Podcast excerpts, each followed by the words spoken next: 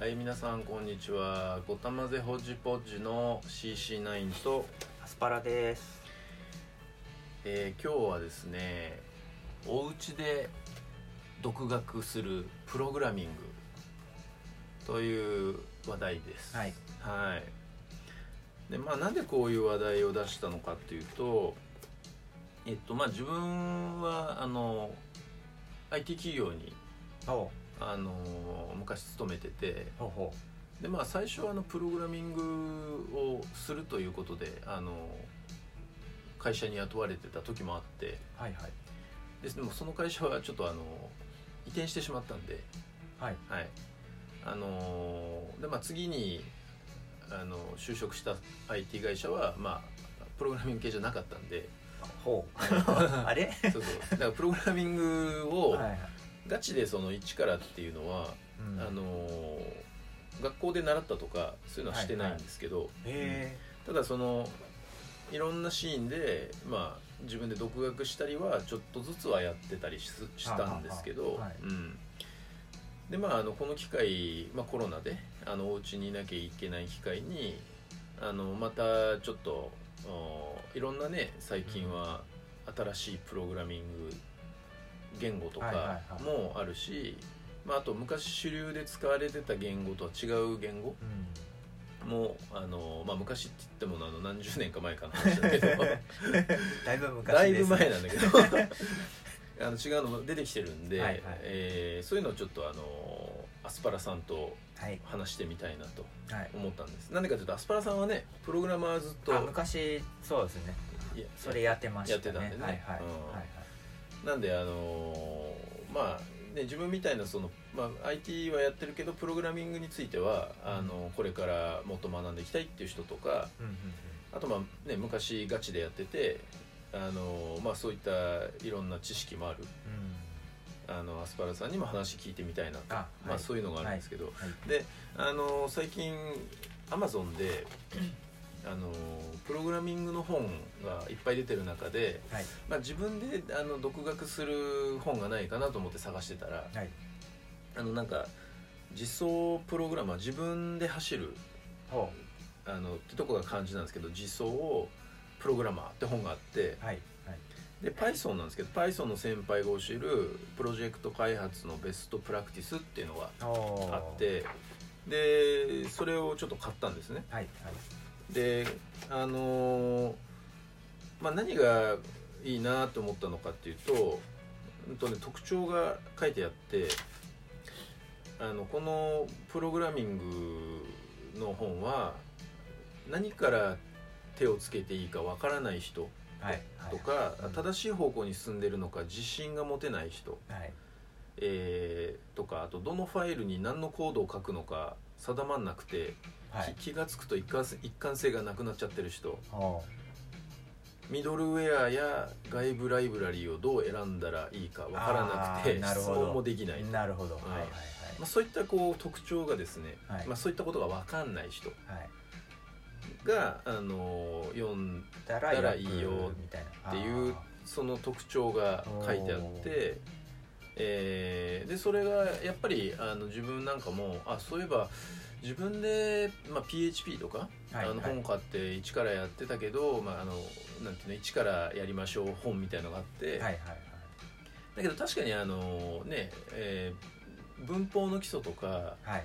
あのまあお試しにそのなんていうのあの構文を使ってまあ単単純な機能をうん。作るってことはあの書いてあるんだけどはい。その後でね。一通り習った後で、じゃあ実際に自分でアプリやプログラミングでこうソフトを作る時に、はい。今言ったような例えばバグを直そうとして別の別のバグを生んでしまったとかまあーありありありですね。そうそうはいはい。これ特徴なんですけど、はい。あと作ってみたはいいけどごちゃごちゃして今後も開発を続けるのが大変とかあーはいはい。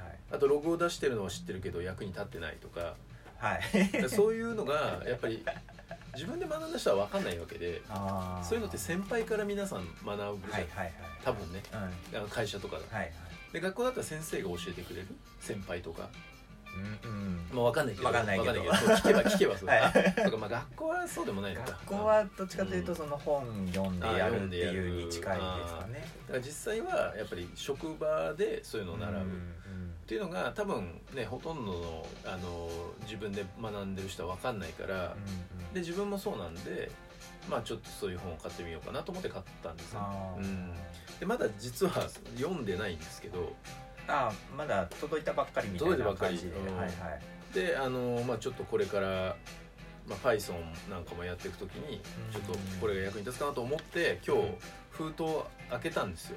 あ今日届いたんですね。そうそうなんです、はいはいはい。そしたら、はい。なんとこれこの本はなんか自炊する用の、あのはい。ー本用としてこう裁断あこれメルカリから買ったんだけど、あメルカリですね。はいはいはい。裁断されててあバラバラですバねラバラなんページがバラバラになってこますね。れこれ？あれ俺そうあれ？なんかよく読んでなかったかな説明をとか思って本当は本本のままのが欲しかったですか？まあまあそうですよね。だってこれだとちょっといつの間にかページが抜けてたりとか。そうですね。うん、うん、する可能性があるんでちょっと今すごい不安になったんだけど。まあなんかバインダーでバインディングとかできないですかねねそうだね、これ。それあるいは スキャナー買ってもうスキャンしちゃうとかあまあ、ちょっと高くつくけどね、はいはいうん。まあ、ちょっとこれはちょっと予想してなかったのでびっくりしたけど。あのーまあこれに従って、まあ、やっていこうかなと思うんだけども、はいはいはい。えっ、とそれでどうですか？そのやっぱり初心者ではい。プログラミングを学ぶときに、うん。その今言ったようなことで大切なことっていうのはちょっと大きなこ問い問いかけだけど。でもすごいたくさん本あるんですよね初心者向けのう本、ん。でえっ、とまあ一通り何ができるかっていうのは分かるんですけど、うん。そこから応用するときうに、ん本読んだだけじゃやっぱ分かんないんですよね、あー。で応用っていうのもちょっともやっとしちゃうんですけど。なんか自分はこういうことをしたいんだけど、じゃあそれやるときにはどうすればいいのっていうのはうん。大体本に書いてないので、なるほどね、はいはい。今だったらでもあれなんじゃない？なんかそういうのも、まあ、やってる人が、うんまあ、ブログとかに書いてくれてたら分かるんですけど自分がプログラムやってた時はそんなネットに情報ないのでうん本で探してましたね。うん。大変じゃないそれ、あーはい。だから探して探して探して。でないんですよ。だからないからあるものでちょっと考えて工夫するっていうのでやってましたね。それでもそそれも大第変一なんですけどうん一応、うん。大変でしたね。でもあれじゃない？やっぱりプログラミングのその自分でいろいろできるようになる能力っはい。てやっぱりじそこからついたんじゃない？やっぱり自分まあでいろいろ考考ええるっていいううのがないと多分続かないですかね。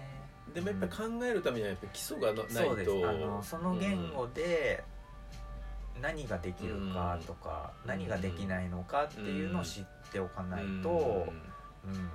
勉強しても使えないみたいになっちゃうんで、だとするとやっぱりある程度本当にその基礎の,、はいはい、あのシンタックスとかうん。あの文法ですね。文法、はいはい。オペレーターどどうどのあの関数がどういう機能を持ってるかとかそういうのを頭に入れとかないといまあ、関数とかはヘルプとかで、はいはい、調べれば出てくるんで覚えなくても多分大丈夫かまあ、特定の文法がどういう働きをするとか、な、はいはい、そういうことですよね、はいはい。うんまあ、やっぱりだからそういう意味で、まあ、言葉と同じでやっぱり基礎的なあのインプットが絶対に必要な部分があるということですね。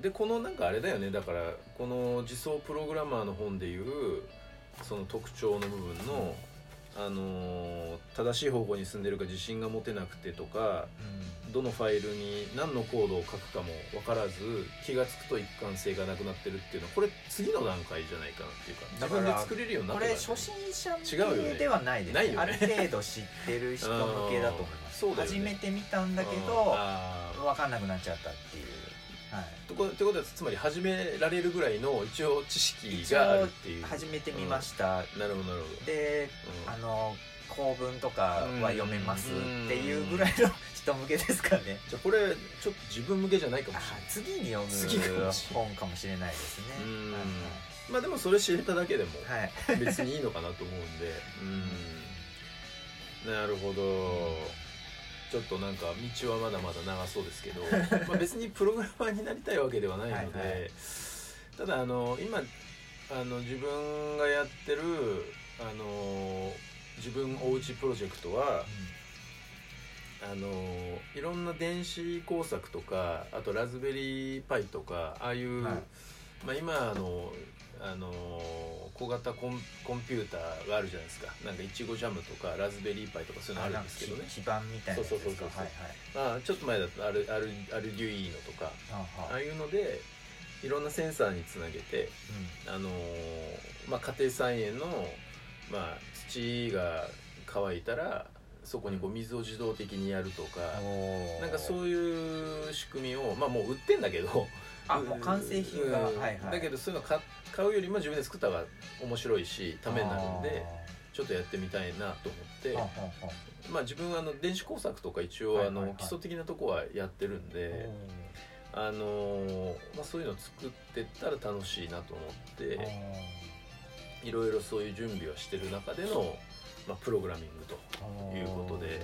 あとあの去年ほらあのアプリの開発をちょっとあのゲームのあーやってたんでやっすねてたんでははくだらないゲームで、まあ、あれをあの Kotlin っていうあの開発開発プラットフォームの環境でちょっととやってみて、はい。まああのまあわ分かったのでどどういうふうな仕組みかとかあと一連のそのゲームの開発の流れも分かったのでまあそこからちょっと一歩進んであの何ができるかなっていうところで、はい、 Kotlin っていうのは言語じゃなくて。あやっぱり開発か suite suite みたいな感じかな。 development development tool みたいな。環境みたいなやつだったと思いますけど確か、うん、確かあれ Java 言語みたいなやつさあそうそうですよね。複数のが確か選べて、自分がやったのはあれ何だったかな。確か Python かな。あの Python ですか。うん。へ Ruby じゃなかったかな？Python どっちかだと思うんですけどちょっとそれさえももうちょっと記憶の彼方に。ー。多分 Ruby あ Ruby でした。Ruby ですね。Ruby か、はいはい。それさえももう忘れて、はいはい。Ruby かはい うん。なんか分かりやすかったんで、まああれもねこうゲームだったりするとこうあのー画像をこう動かす、ーはいはい。まあ、例えばあのお怒ったりする顔をはい見見せる、はい普通の顔から怒ったりする顔を見せるときには、うんうん顔の変変化用にこう34枚こう画像を用意しといてはいはい。それをこうあの順番に何何秒後にはにこっち出すみたいな。たいなやつでまあ、あとはそうランダムにスワップするしたりとか、はいはいはい。そういうのも、まあ、プログラミングでやるのはこういうふうにやるんだなっていうのが分かったのでうんあの、まあ、そこから先に進むためにはっていうのをいろいろちょっと考えて、ううん、でもこれは Python ですけどね。うんちょっと違う。ああまあでも Python もよく使われる言語なんで、まあ、あのうん。言語は1個覚えたら、大体応用が。文法似てるからうん。大丈夫です、なるほど、はい、なるほど。まだ道はちょっと険しそうですけど。まあでも楽しみながらできたらいいなと思うんで。でまああのコロナで思ったのはやっぱり今後はまあねオンラインのあのネット環境での仕事とかも、うん。まあどんどんねやっぱり増えていくと思うし、うん。まあ、コロナがねあのコントロール可能なあの病気になるかもしれないけどでもやっぱりみんなの意識の中でああなんかウイルスとかのこういうパンデミックって今後また起こるんじゃないかっていうのは絶対あると思うんだよね、うん。こんな衝撃的なことが、うん。だからじゃあ自分がスキルを身につけてあのまあ在宅仕事みたいなのがこうできるようなスキルがあったらいいなって思う人はより増えると思うし、うんあのお父さんお母さんとかも子供にはそういうスキルを身につけさせさせたいなってますます思うと思う、だからそういう時用にあのまあ自分なんかもあのそういう世界になった時もあまあそういう世界を理解できるようによりうんなってた方がいいなと思うのも一つありますよね。うんあとまあ日本に住めなかったりとかね。なんかあ海外でもこの国住めないとかそういうこともなんかね あの気温の変化とか今地震とかは災害とかもなんか過激になってきてるじゃないですか,、いはい。あそういうのであるかもしれないんでやっぱり自分の得たスキルでどこ行っても仕事できるみたいーうん。な そういう準備はあの皆さんねした方がいいんじゃないかな。楽しみながらも。うんとはすごく思うし、うん、あともう一つはあのなんだろうな。やっぱり企業とかにこう帰属して、えーなんかやってるっていうのもすごく安定してるかもしれないんだけどもやっぱりあの例えば今回みたいにねある特定の業種があの、まあ、コロナで経済的なダメージを受けて、まあ、倒産してしまったっていうことも十分あり得るし、うん。でそういう時にもあのネットの環境を使って、まあ、自分が作り出すものであのお金を稼いだりとか、あとボランティアでも人人助けしたりとかなんかそういうことができるようになっとけば、まあ、みんなより安心だしあとなんかこうアイデアとかもあの一人一人がみんな違う視点とか考え方持ってるんでその一人一人が持ってるこの考え方とかアイデアをお形にできるスキルはあったら、まあなんていうのかなその競争になりすぎないし。あのみんながみんなおできるようなことってあのあいみんながみんなに通用するような考え方とかあの商品って競争が起こるじゃないですか。はいはいはい。うん、だけど自分がごく一部の人たちがいいなと思ってるような環境の遊びとか、うん。あとなんか仕事とかうでそういうとこで作るそのアプリとかんうん開発されたものってそんなに競争し人がいないからそんなにそれを使う人が。ん競争にもなんないし。うん。だけどそのグループの人たちは必要としてるものだから。うんだからそういうものがこう手軽にできたりする能力があればあの過労死することもなくうん。あの共存していける率も高まるのかなと、まあ、そういうのも思うからだから自分があの本当に住みやすいように生きていくために、うん、もうしいいことなのかなと思いますね、うん。まあ、ちょっとなんか長くなっちゃったんですけど、まあ、そういうのでこう楽しみながらちょっとずつやっていきたいと思います、はい、うん。でもあれですか一発のプログラマーになるのはやっぱり毎日やっても1年とかかかりそうな感じずっと一人前になられない気がしますね自分の場合は多分。それはなんで？まあずっとプログラミングって進化していくんで、あはい、ー終わらないと思います。終わらないよね、はい。ほんであ新しく教育受けた人たちはその一番最新のものを知ってたりするんで、うんねえなんかどこまで行っても勉強っていう、うん。だからうんな。んだろうな、うん。